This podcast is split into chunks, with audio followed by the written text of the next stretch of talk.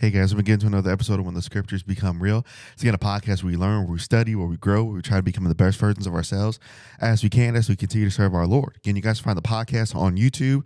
Please uh, continue to subscribe there. And then you can also find it anywhere you can get your podcast. Uh, we're just so thankful that you guys are here, uh, that you guys have found us and you're with us today.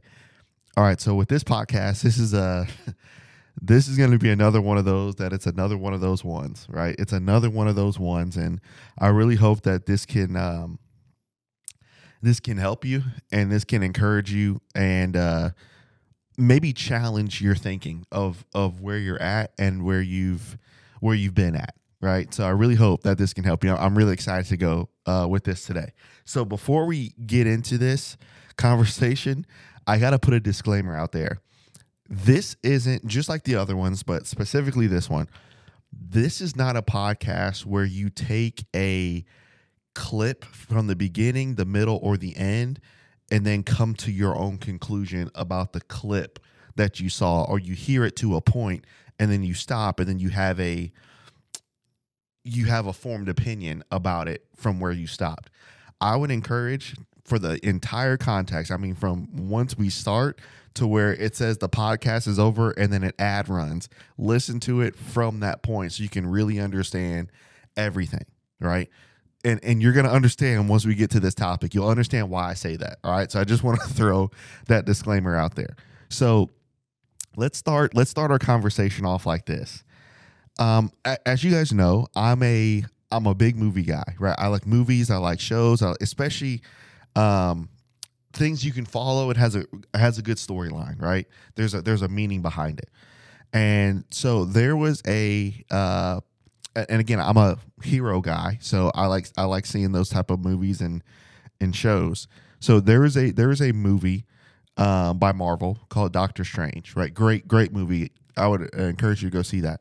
Um, but essentially, what this man was, he was a doctor, and he was a surgeon, and so essentially, he was the best in his field. And there was an instance where his hands, his tools, and his instrument of what he used to operate on people to the best of his ability to make him the best, he was in a car crash. And in that crash, his hands were really never the same, right? He, he could, it would take a while to hold a pen, but it, they were so, they were so shaky that he couldn't hold the scalpel again. He just couldn't do it. So everything that he once was, he lost it. Right. So that's the that's the the original story of it. Right. So that's what really happened. But there's a show that kind of couples along with that, and I would encourage you go watch it. It's called What If. I think it's episode four, and I love the title of this. You'll see the title. What if Doctor Strange didn't lose his hands, but what if he lost his heart? So what this show does, it, it gives us a it gives us an alternate view of this is what happened in real life. What if you could change it? What if there's instances that you could change? What if there's moments in time that you could change? Then how would that change this? And then how would it change that? And we've all played that game, right? If we're being honest, we've all played the game of what if you did this? What if you changed this? What if you never went here? How how would that ripple effect change what you know that has already happened now? Right? We've all played that game. And it's very interesting that as you look at that, he comes to a conclusion that's very interesting. And I'm not going to tell you my conclusion for for mine until the end, right? And so as we look at this, here's here's the here's what we're going to talk about and conversate on today would I do it all over again? Would I do it all over again? It's an interesting question because, like I said before, as you and I start this study, and we're going to look at this text in, in Exodus, which is crazy. It's a beautiful text. But as we look at this text together, we've all played that game. We've all wondered about things we can change and how we could make things better. And because we understand all these things and all these things are jumbling up together we we wonder how life could or would have been different right? So we play the shoulda coulda woulda game.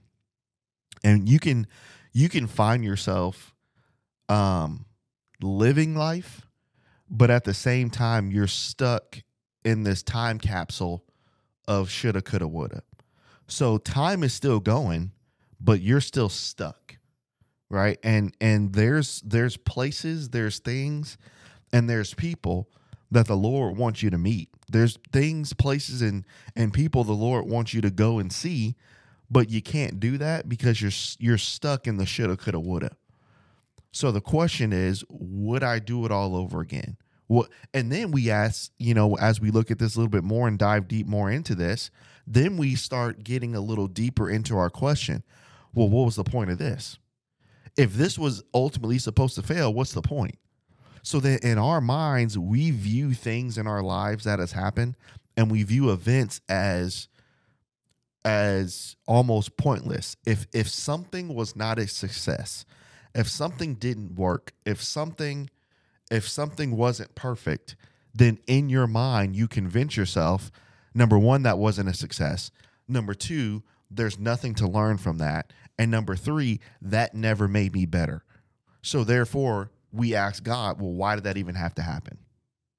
So we take multiple instances in our lives and we're asking God these questions.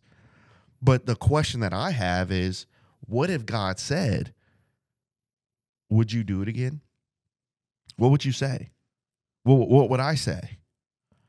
And it, the, the ironic thing about how we're talking about this, the ironic thing is, God literally asks Moses and gives him an out. And there's an opportunity.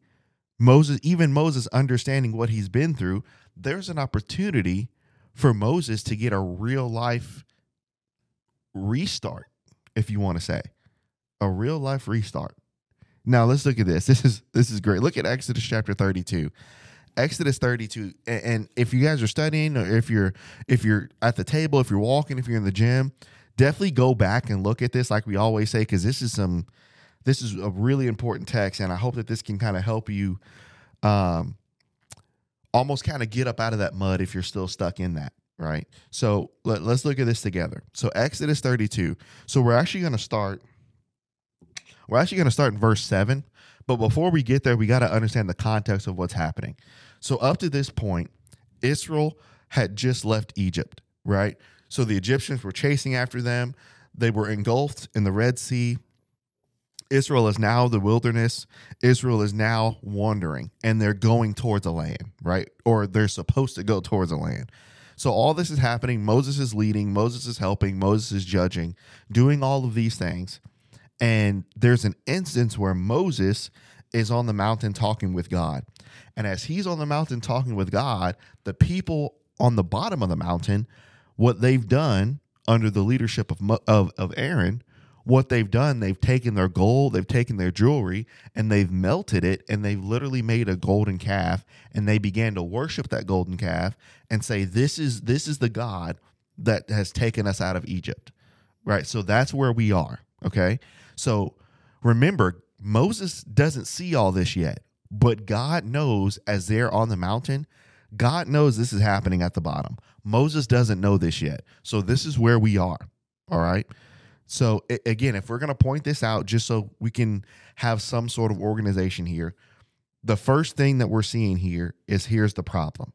Okay. Here's the problem. Verse 7. Exodus 32. And the Lord said to Moses, Go get down. For your people who you brought out of the land of Egypt, they have corrupted themselves. Very interesting here, guys, as we as we start our study and conversation. Remember this phrase if your Bible's in front of you, or if not, remember this phrase. And the Lord said to Moses. That's that's going to be super super important as we continue to read these next couple verses. But as as God saying, the Lord said to Moses, you need to get down from this mountain. And isn't it interesting that if you look at the beginning of Exodus, remember in Exodus 4 when Moses was called, that God said, I want you to go save my people. I want you to tell Pharaoh, let my people go. Isn't it interesting that God always said, These people are mine? They're mine. And I want these people that are mine to be let go. Now, isn't it interesting here, guys? And these are little things we can miss, but isn't it interesting that God in verse in verse uh, seven, he says, Go get down. But what does he say? God doesn't say, My people here. God says, For your people who you brought out. Well, wait a second. Didn't God say, I brought them out? And didn't God say that those were my people? Why is God now saying to Moses, as Moses is on the mountain with him, why is God saying now, you need to go get your people and you brought them out?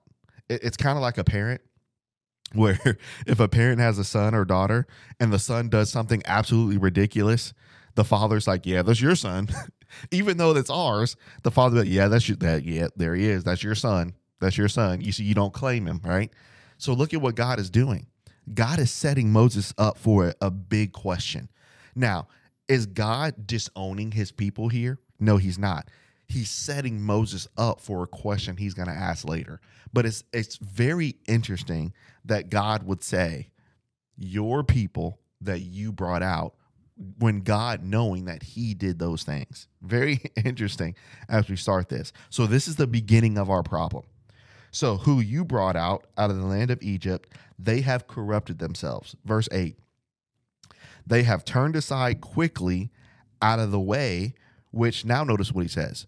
They've turned aside quickly out of the way which I commanded them, and they have made themselves and they have molded a calf, and they worshiped it, and they sacrificed to it, and they said, This is your God, O Israel that brought you out of the land of Egypt. So again, he's telling us what's happening at the bottom of that mountain.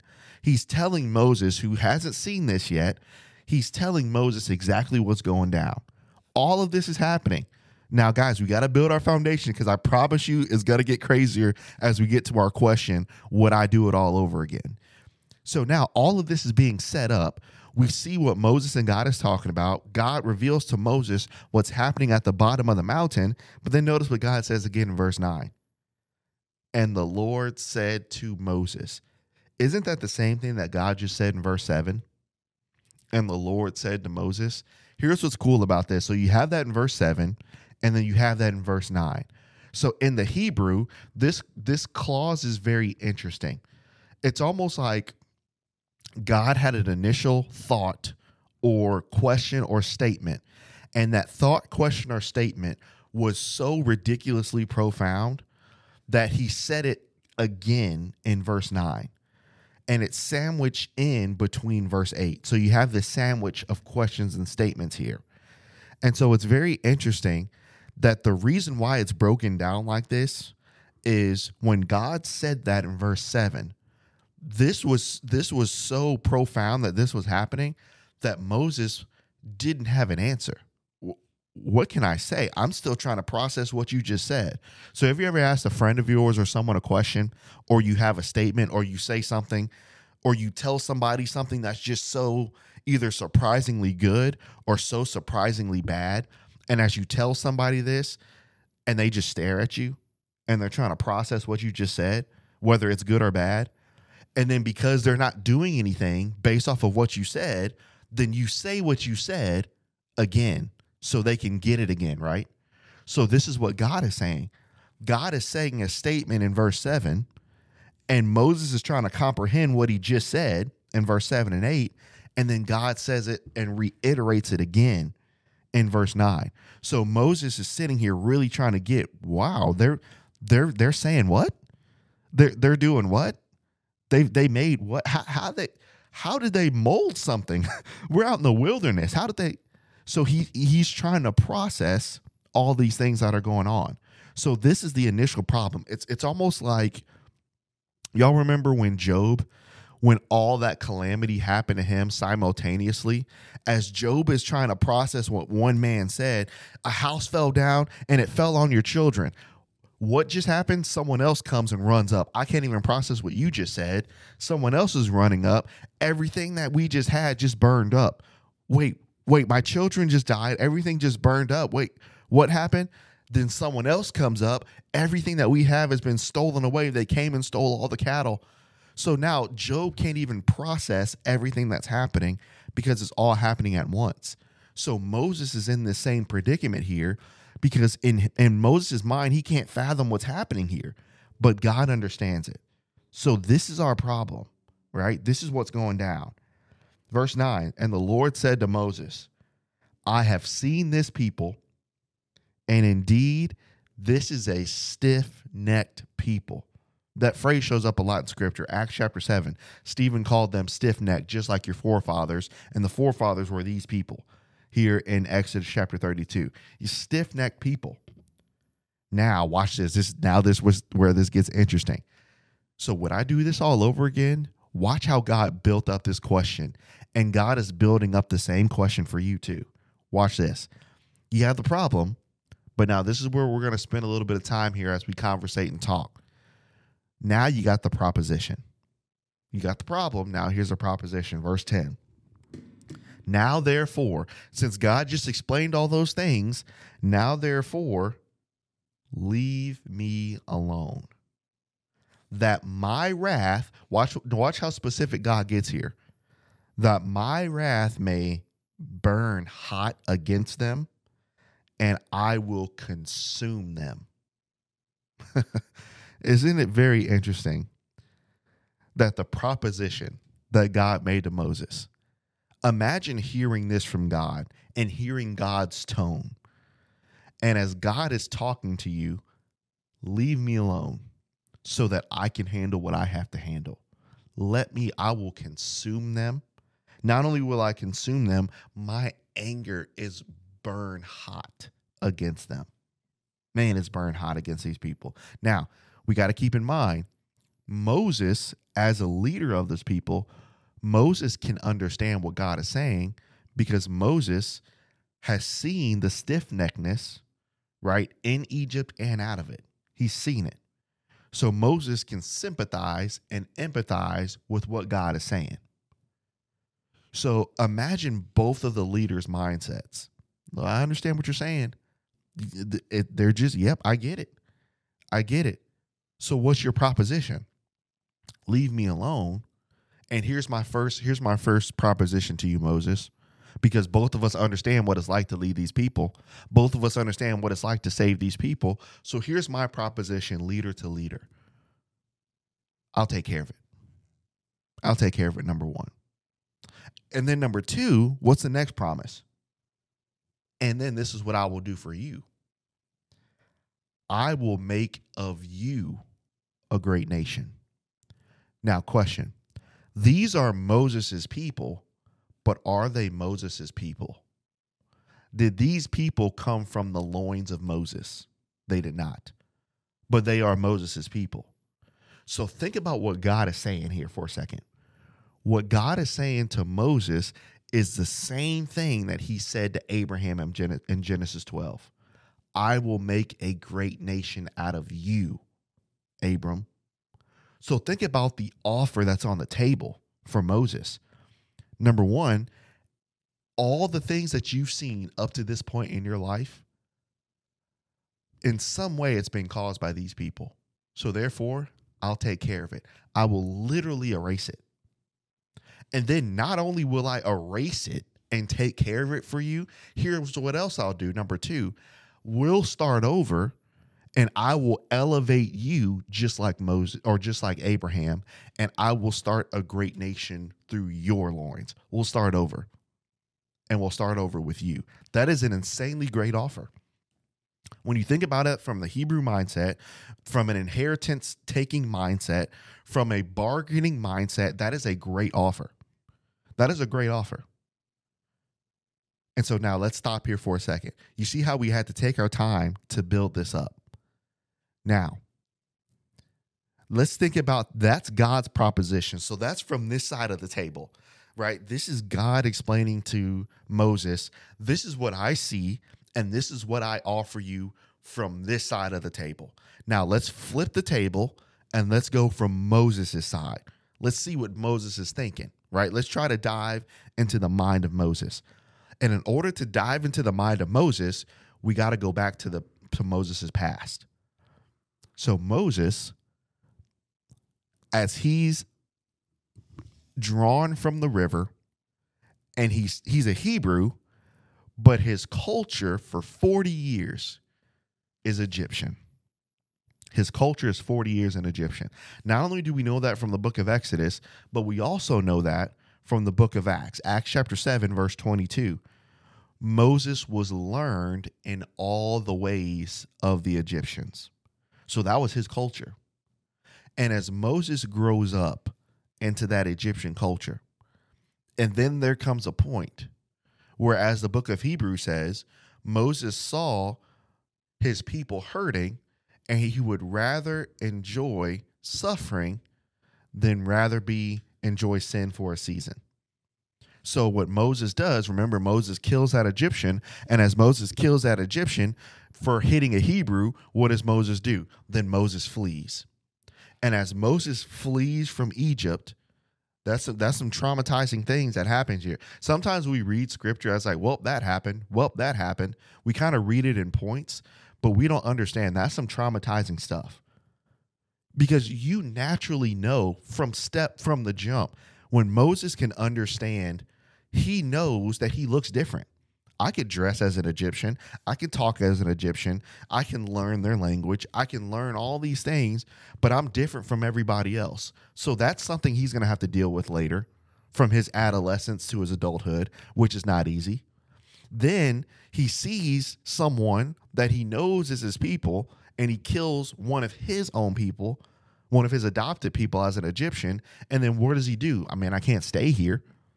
So then he flees. That's that's that's a difficult position to be in. And then as he flees, then we find him in Midian. And now he's there. He sees Jethro, marries Zipporah. Now he's a shepherd for 40 years in the wilderness of Midian. So now think about all these things. Let's just take those two for a second. You think about a day in the life of Moses as he's shepherding. What was the point of me even being in Egypt? I was there for 40 years. Yes, I learned the language. Yes, I did this. Yes, I learned all these things. But if the point of me being in Egypt for 40 years just to leave, just for things not to work out, just for things to fail and blow up in my face, what was the point of me even being there? I could have just lived here in Midian. Now he's in Midian for 40 years being a shepherd. And it, it gives a connotation from Exodus chapter 4 if God did not call Moses to go back, I don't think he would have went back. I think Moses would have stayed in Midian. And so we're building up Moses' past here so we can really understand our question. Would I do it all? Would I do this all over again? Now Moses is in Midian. God calls him. The the fiery uh, the the the the bush is on fire and God speaks. God saying, I am that I am. God's telling him, I will be with you. God giving him the rod. God showing him the power of the rod. All these things are happening.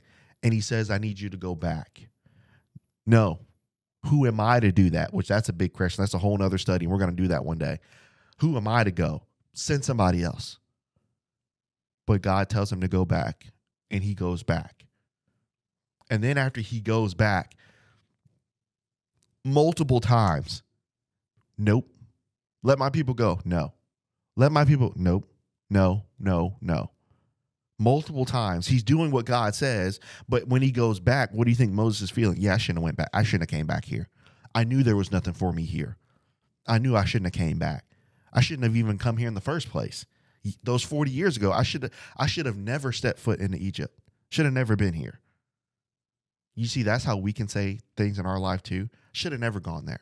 Should have never went here. Should have never gone there. Should have never. And then you'll spend so much time in your life wondering about your own decisions. And this is this is I'm talking about this is years removed. And you're still questioning these things, which again, I'm not saying it's not natural because it is. But you find yourself stuck asking these questions and asking and now as you do these things, naturally what do you begin to do? number one, you begin to doubt God and his wisdom and his shepherding and how he guides you. Number one, you begin to doubt that. But then number two, you begin to doubt yourself and you doubt your decisions. You doubt your worthiness of God, your worthiness of other people. You begin to doubt these things because of what you've seen. And this is this is potentially what Moses could have could have felt. But we we have to take the time to know the man. We we see these things and sometimes it's so easy we read scripture as factual, which it is. But we read scripture as almost like a, a textbook to learn rather than diving into the mind of this man seeing how they would have felt, seeing how they would have would have understood these things that they feel and what God is saying to them. It it makes scripture alive. And we need to use our words and use the words that God gave us to make this alive. And so now Moses is sitting here and we're in Moses' mind thinking about his past. And now Moses says, Well, Egypt was a failure. Midian I mean, I'm a shepherd, but I, am supposed to go back. So why did I spend those 40 years in Midian? Well, that's a failure. Then I go back to Egypt.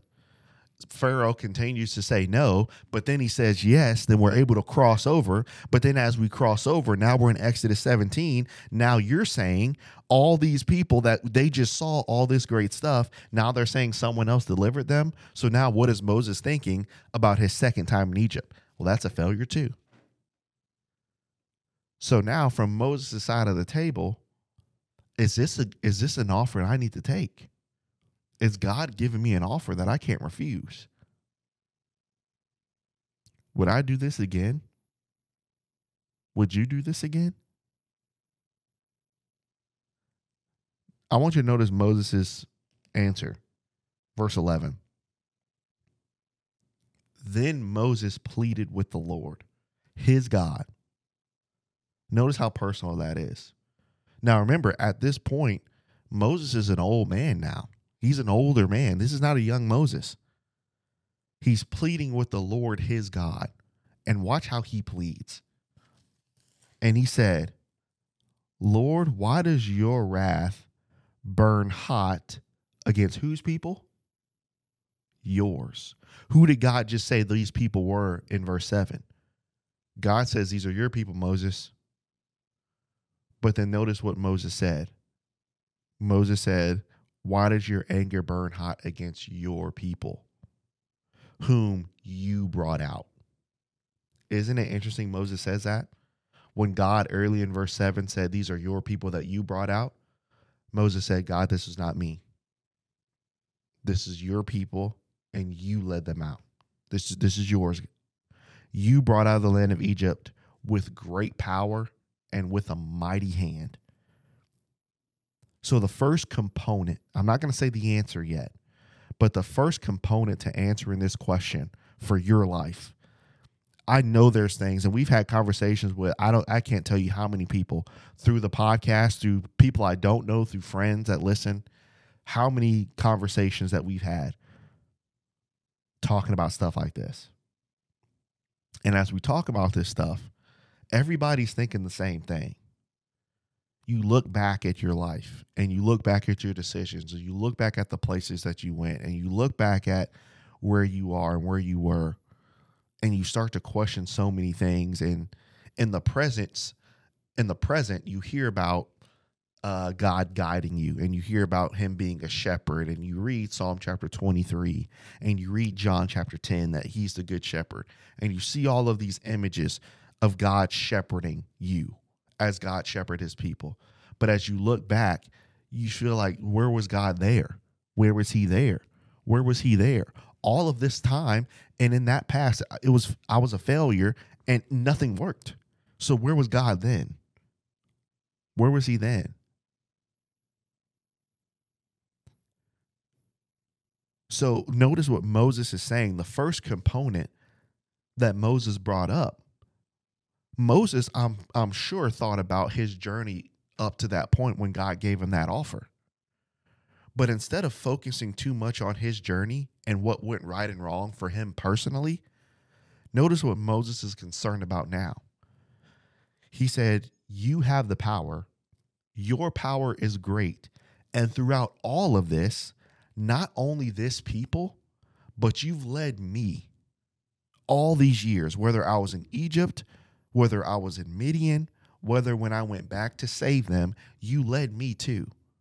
All of this from once when I was a baby and went through all of this up to this point, all of this is with your great power and your mighty hand orchestrated all of this. And many times we spend, we can try to spend too much time trying to explain things when rather maybe we just say, well, God, God is guiding me through this. With the good, yeah. Well, what about the bad things that happen? Yeah, he's using that too.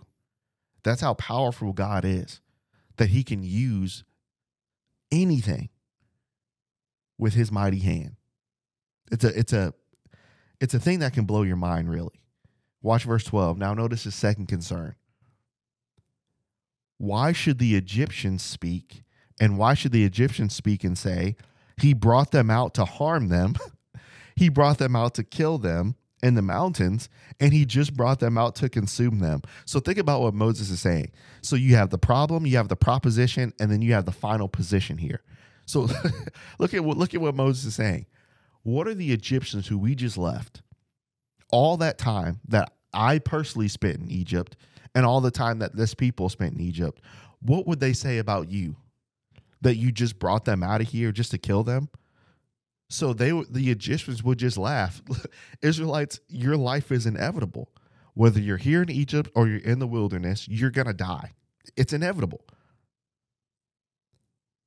He brought them out to harm them, to kill them in the mountain, then to consume them from the face of the earth. Turn from your fierce wrath and relent this harm from your people. Interesting, he brings that up again, right? Verse 13 Remember Abraham, Isaac, and Israel, your servants to whom you swore and your own self, and said to them, I will multiply your descendants as the stars of the heaven, and all this land I have spoken, I've given you to your descendants, and they will inherit it forever. So the Lord relented from his harm, which he would do to his people. So there's a lot to unpack as we go through this, but here's the first thing that we're seeing. What if God, and I want you to think about yourself for a second. And we're I'm going to answer this at the end, right? That's why I say listen to the end. I mean, I'm talking about the very very very very very end so you can understand my answer. So what if God is sitting at the table with you as I'm sitting at this table right now? And what if God understood, and he does, but we're, we're painting this picture. What if he understood your pain? He understood your past. He understood the failures. He understood what went wrong.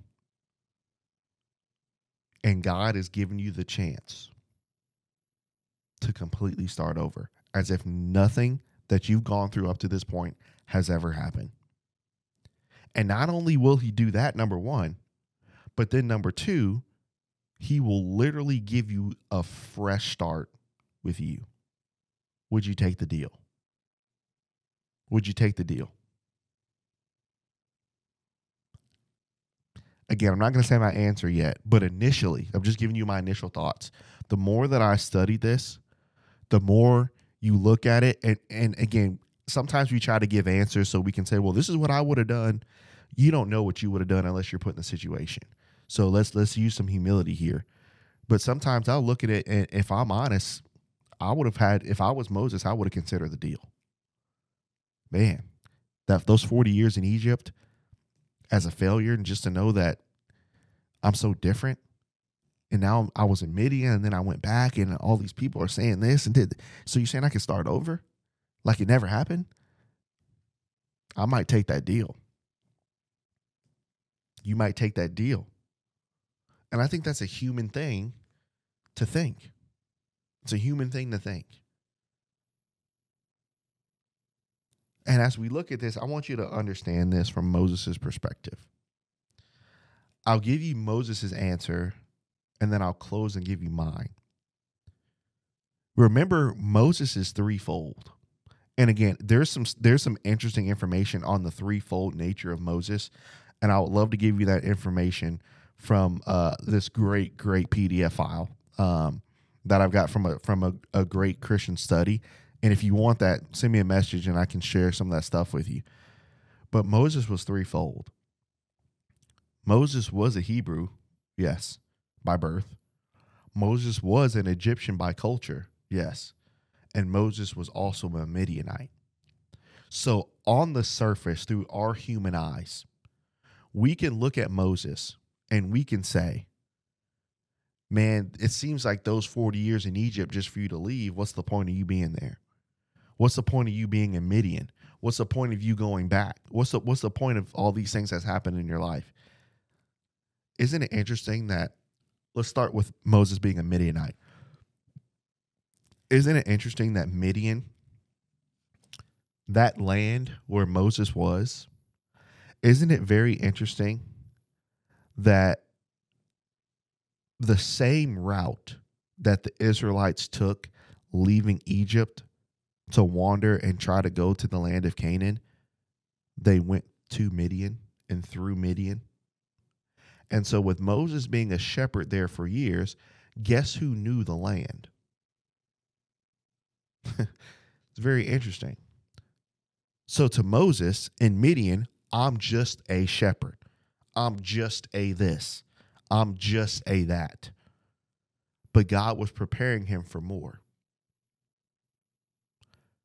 Now you have Moses, the Egyptian. Moses, Acts chapter 7, verse 22, Moses was learned in all the ways of the Egyptians. So, isn't it interesting? As Moses is in Egypt, there was literally, literally no other man on the planet that was ready to lead a nation more than Moses. Why? Because where did Moses learn leadership? He learned some of those qualities, those administrative qualities. He learned that in Egypt. Now, God, the Spirit, all those other things, those were the main priority that helped him lead.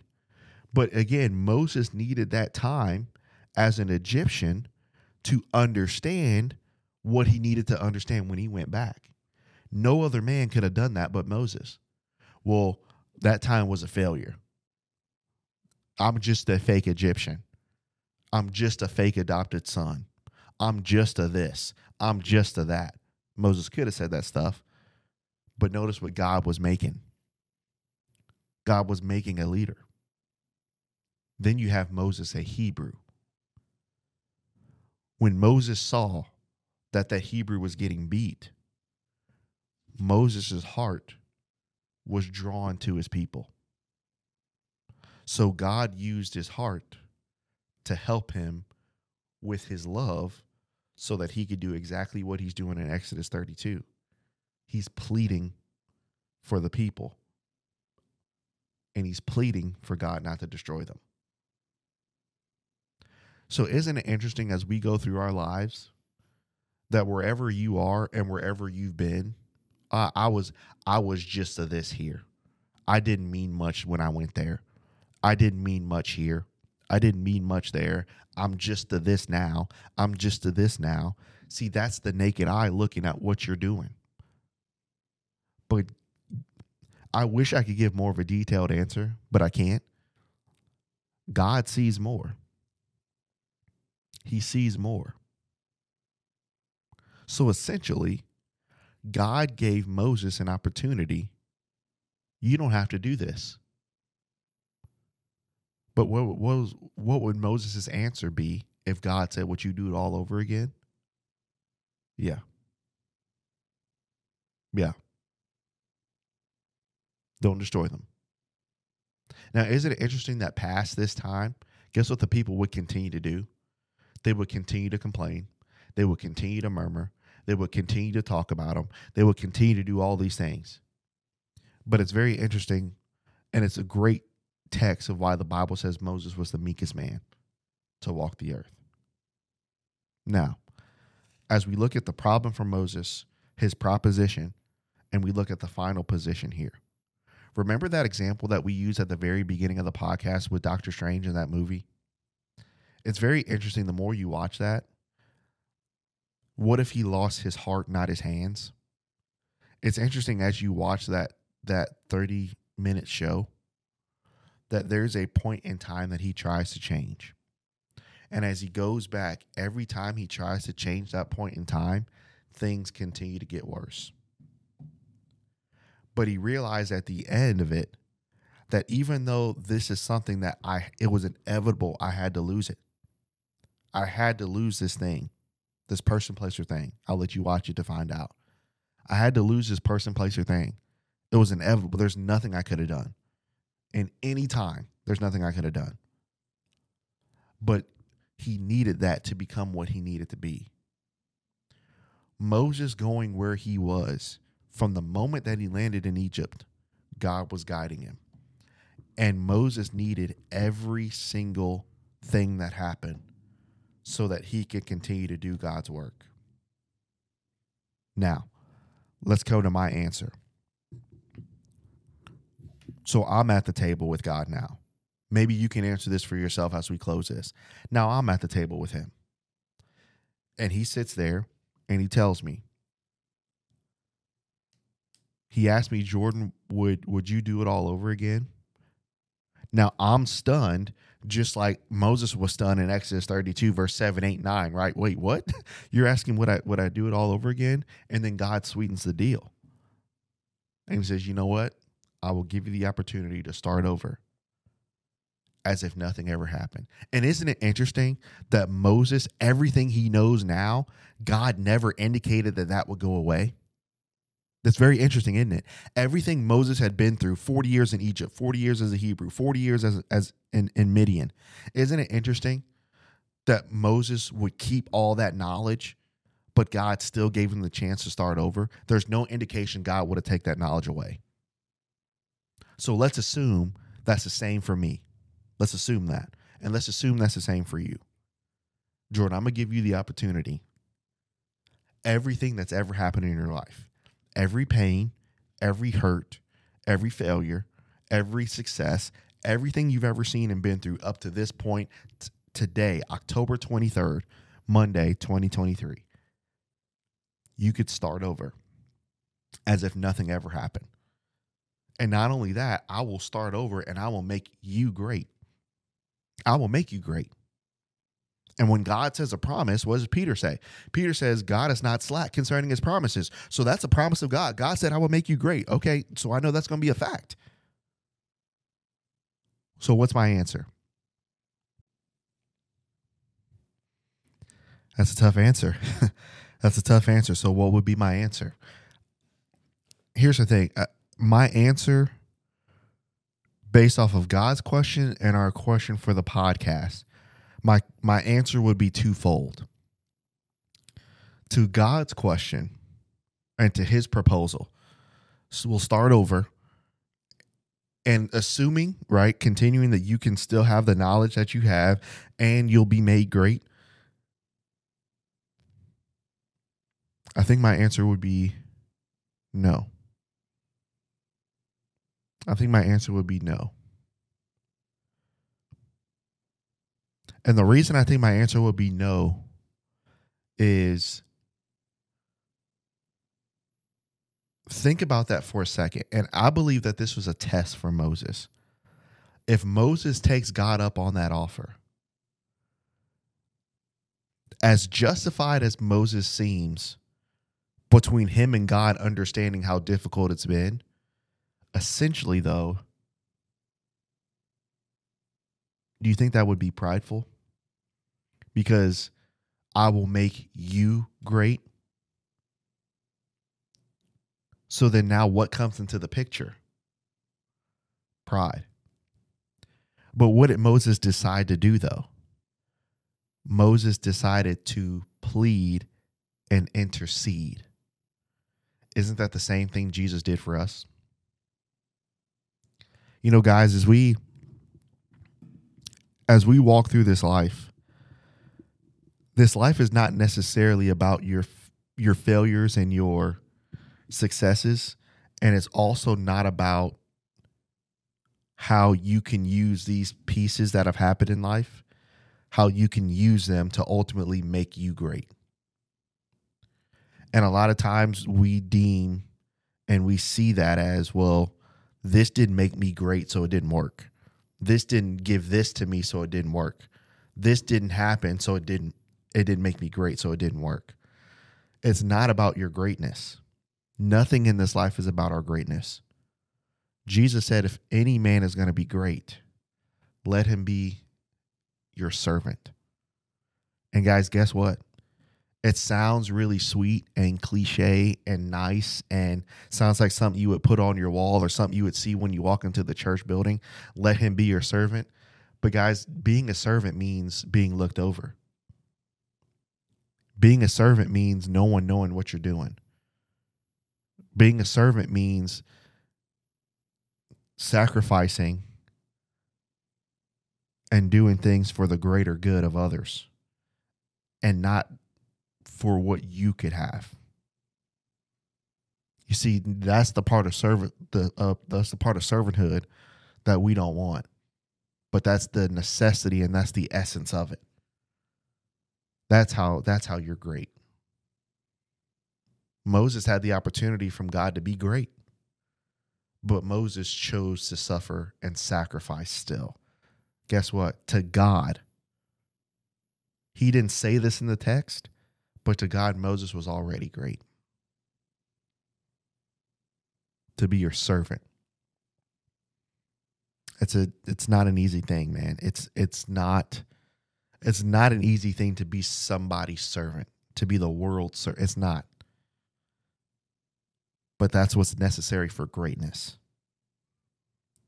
That's what greatness is. So I think that would be my answer if I'm sitting at God at, with the table, you know, at the table up to this point. Now, to answer our podcast question, here's why I said this is twofold. Would I do it all over again? So to God, his proposition, humbly, God, no, I can't do it. But to answer our question, would I go through all of it again? Yeah. Now, initially it was no. it got me all choked up. initially it was no. No, no, no, no, no. No, I wouldn't. No. Initially it was no. Initially it was no for a while. But now, yeah. Well, well, wait. Why would you go through all that again? Then, then, then this, this, this, this, and this. Why would you go through all that again? Because the things that we don't talk about is this: those things, failures and successes together, those things equip you to do what God needs you to do. If we take those failures and we take those successes the right way, you can go through failure and success and you not take what you need to get from it so essentially, in that case, it doesn't matter. But if you take what you need to take from it, every pain, every hurt, yeah, I'll take it. I'll do it again. Because I, that's if if I don't have that, if I don't have those, if I don't have those unknown years, if I don't have those those times of joy, if I don't have those times of of crying, of being alone, of being those dark days, if I if I don't have that, I'm not who I am right now to help who I need to help now. I'm not that. Now, am I throwing a party that this happened? That it had? No, I'm not throwing a party.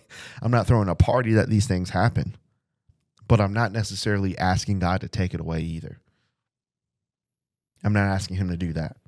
Because did Moses at any point in time did he ask God to take away any part of his journey? He did not. He did not. So, yes, I think I would do it all over again. And, and, as we grow and as we mature and as we as we study scripture together, you'll start to see that all of this stuff, all of these things that happen in life, all of these puzzle pieces, all of these little pockets in time that happen throughout your life, none of this stuff is about our comfort. None of this stuff is about our greatness. None of this stuff is about us at all.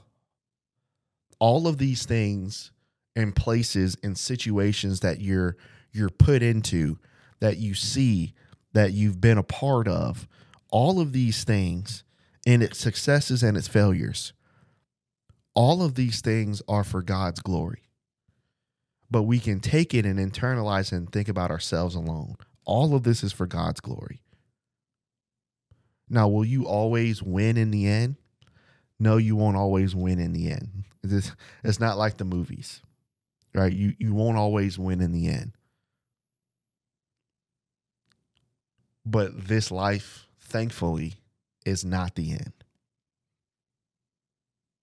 So all of this stuff in life, and one thing that Moses understood that I still I'm still working towards and I don't have it I don't have it um what's the word? I don't have it mastered. I understand the concept, but I don't have this mastered yet. Moses Moses understood throughout his entire life as he's watching the people going into the promised land. Moses understood all of this stuff that's happened in my life. I may not have won this. I may not have I may not have made this work. I may not have I may not be the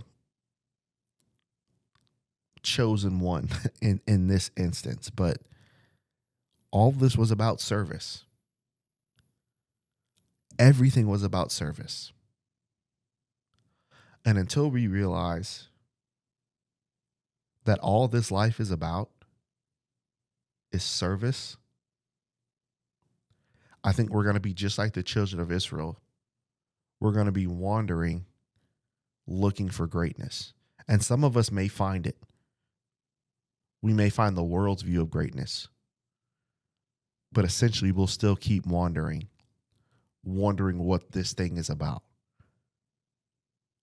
And it's always, and it always will be about service and glorifying God and humbling yourself beneath the hand of God and humbling yourself among everybody else. That's what it's always been about. It's always been about that. And it's not a, and I understand why there's not a lot of examples of Moses because this is not an, it's not an easy life to live. It's never an easy life to live. But Moses had to do it. Somebody's got to do it, right? That's why the Lord calls us as Christians to do it. So, would you do it all over again? I think I would. I think I would. Because all those things I needed to help whoever I'm helping now. And all those things that happened to you, you needed it too. But just know that the Lord is still guiding you, He's still shepherding you, and He's still leading you with His mighty hand too. Don't ever forget that. Now I understand what it feels like for the pieces. You got a bunch of pieces on the table, and you're like, I have no idea how in the world all these pieces are going to make a picture. I I don't see it, man. I don't honestly. I don't see how it's going to make a picture. I don't. But God does. So trust Him. Trust Him. Love you guys, man. Hopefully that can make you think. This this podcast to me it would be a success if I made you think. Rethink where you are, rethink how you think about things. And I hope that this can encourage you and help you throughout your, your week. And always here to help you guys reach out to us as you guys always do. Again, if you haven't, you won't be the first to reach out. So reach out to us so we can help you, maybe pray for you, just get to know you a little bit more. So appreciate you guys. Love you guys. Um, and we'll be back with a, another podcast on Monday. Thanks, guys.